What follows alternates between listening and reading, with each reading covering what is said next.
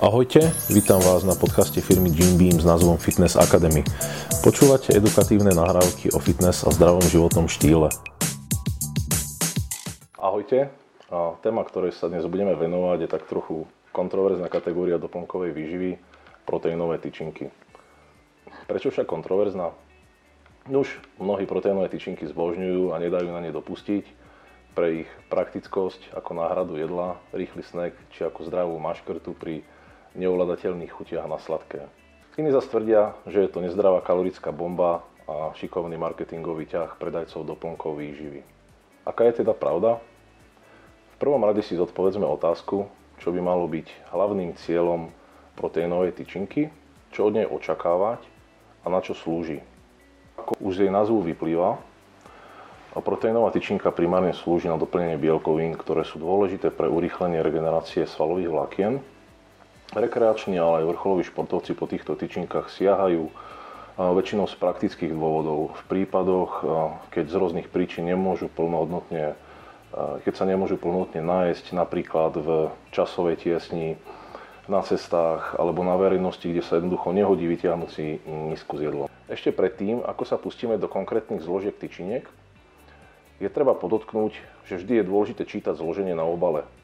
Tu platí pravidlo, na začiatku rozpisu zloženia nájdeme najviac zastúpené zložky a na konci zase najmenej zastúpené zložky potraviny.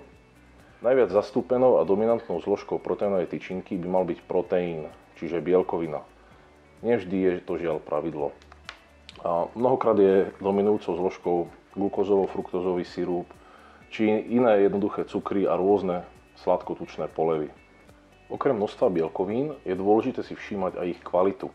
Tyčinky najčastejšie obsahujú veľmi dobre stráviteľný srvatkový alebo mliečný proteínový izolát či koncentrát, no nájdeme aj tyčinky plné bielkovín z hrachu, ríže, hydrolyzátu želatiny a soje. A tu by som sa na chvíľku zastavil. Práve sojový proteín je pre výrobcov tyčiniek lacnejším riešením, ako pridať do tyčinky bielkoviny, no soja je v porovnaní so srvatkovým proteínom či inými formami menej kvalitná. Ak ale výrobca neuvádza zdroj bielkoviny v tyčinke, tak s najväčšou pravdepodobnosťou tyčinka neobsahuje príliš kvalitné bielkoviny, pretože každý výrobca sa kvalitným zložením rád pochváli.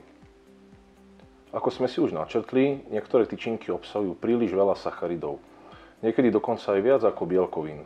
Optimálny je pomer 1 k 1, avšak môžeme povedať, že čím väčší je pomer bielkovín k cukrom a tukom, tým je tyčinka lepšia pre naše telo snahe znížiť množstvo cukru a zároveň zachovať sladkú chuť, výrobcovia siahajú po rôznych sladidlách. Aj v tomto prípade však platí, čím menej, tým lepšie. Ideálna sa javí izomaltóza, ktorej sacharidy majú nižší glykemický index a štiepia sa tak pomaly. Žiaľ, najväčší podiel zvyčajne tvorí obyčajný glukózový sirup a fruktóza. Obsah tuku by mal byť do 10%, ak je ale vyšší, Treba sa bližšie pozrieť na zdroj tohto nadmerného množstva tuku. Obyčajne ním je chutná čokoládová či jogurtová poleva, pridanie rastlinného tuku alebo ešte častejšie palmového oleja. Málo kedy sú to práve zdravé oriešky. Okrem celkového množstva tuku je dobre si všímať aj obsah nezdravých, stúžených tukov, tzv. transmastných kyselín. Ako sami vidíte, nie je proteín ako proteín a nie je tyčinka ako tyčinka. A preto si pri jej kúpe vždy všimajte zloženie a najmä podľa tohto kritéria zvažujte kúpu. Aký je rozdiel medzi proteínovou a energy tyčinkou?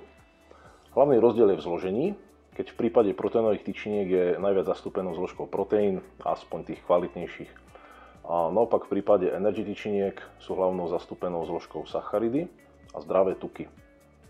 Obsah bielkovín v prípade energy tyčiniek nie je podstatný, dôležitá je dobrá a rýchla stráviteľnosť a najmä využiteľnosť sacharidov ako zdroja okamžitej energie. Športovci siahajú po týchto tyčinkách v prípade dlhotrvajúceho tréningu či súťaže pred športovým výkonom, ale aj v jeho priebehu na okamžité doplnenie sacharidov. Niektoré energy tyčinky obsahujú aj vitamíny a minerály, ktoré sa počas športovej aktivity z tela vyplavujú potením spolu aj s glykogénom. Ten je využitý ako palivo a tak časom prudko klesá aj naša športová výkonnosť. Tieto tyčinky predstavujú ideálny, praktický a okamžitý zdroj energie pre naše svaly a telo. Um, najkvalitnejšie energy tyčinky ako zdroj sacharidov zvyšane obsahujú izomaltulózu, čo je palatinóza, ktorá vyniká postupnou strbateľnosťou a vysokým energetickým potenciálom, pričom pritom nezvyšuje osmolalitu v traviacom trakte. Často však nájdeme aj tyčinky s komplexnými sacharidmi, ako sú ovsené vločky, napríklad táto známa tyčinka, celozrná pšeničná rýžová múka, alebo s jednoduchšími sacharidmi ako maltodextrín, sušené ovocie, med, fruktóza, glukózový sirup a tak ďalej. Mnohé obsahujú aj zdroj energie, ako zdroj energie aj zdravé tuky, napríklad MCT olej či rôzne oriešky, ako napríklad táto oriešková tyčinka. A väčšinou sú to rôzne tzv. RAW tyčinky. Koľko tyčiniek môžeme denne zjesť? A v prvom rade treba podotknúť, že proteínová tyčinka nie je náhradou stravy. Ak sa ale nedá inak, v tom najhoršom prípade ňou môžeme naradiť niektoré jedlo, avšak záleží na jej zložení. Preto si dáme záležať na jej výbere a preštudujeme si jej zloženie.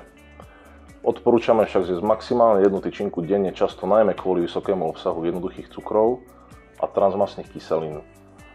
Tie sa v mnohých tyčinkách nachádzajú v značnej miere hlavne v rôznych polevách, ktoré sú pre spotrebiteľa pochopiteľne atraktívne z dôvodu ich skvelej chuti. Dokonca aj mnohé populárne a chutné proteínové tyčinky sú kalorickými bombami. To by sme museli mať fakt veľký kalorický výdaj, aby sme spalili prijaté kalórie z viacerých skonzumovaných tyčiniek denne, preto ich treba konzumovať s mierou. Ako má vyzerať zloženie perfektnej tyčinky? Keďže hľadáme perfektnú proteínovú tyčinku a nie energy tyčinku, na prvom mieste by malo byť čo najviac kvalitného proteínu, ako je srvatkový whey proteín, koncentrát, izolát či hydrolizát, mliečný izolát, mliečný proteín, ktorý je zložený z 20% srvatky a 80% kazeínu, vaječný proteín, prípadne hovedzí hydrolizát. Proteínu by malo obsahovať najmenej 15 gramov. A ďalej by mala obsahovať čo najmenej tuku, optimálne do 10 gramov a v prípade, že si stražíme kalorický príjem, môžeme sa pozrieť aj na celkový obsah kalórií v tyčinke. Optimálne je, ak má okolo 200 kalórií, maximálne 250 kalórií. Celkový obsah sacharidov by nemal prevyšovať obsah bielkovín, optimálne menej ako 10 gramov, obsah vlákniny nad 5 gramov, avšak platí čím viac, tým lepšie. Ako ideálne sladidlá a sacharidy poslúžia ovsené vločky, med, izomaltóza, xylitol, stevia, prípadne erytritol a sukralóza ako umelé sladidlá. Ako má vyzerať zloženie perfektnej tyčinky? Obsah proteínu nad 15 gramov, obsah sacharidov menej ako celkový obsah bielkovín, ideálne menej ako 10 gramov. Obsah tuku menej ako 5 gramov, obsah kalórií do 250 kalórií. Obsah vlákniny nad 5 gramov. Sladidlá, med, izomaltóza, xylitol, stevia, erytritol, sukralóza. Ďakujeme, že ste si vypočuli náš podcast.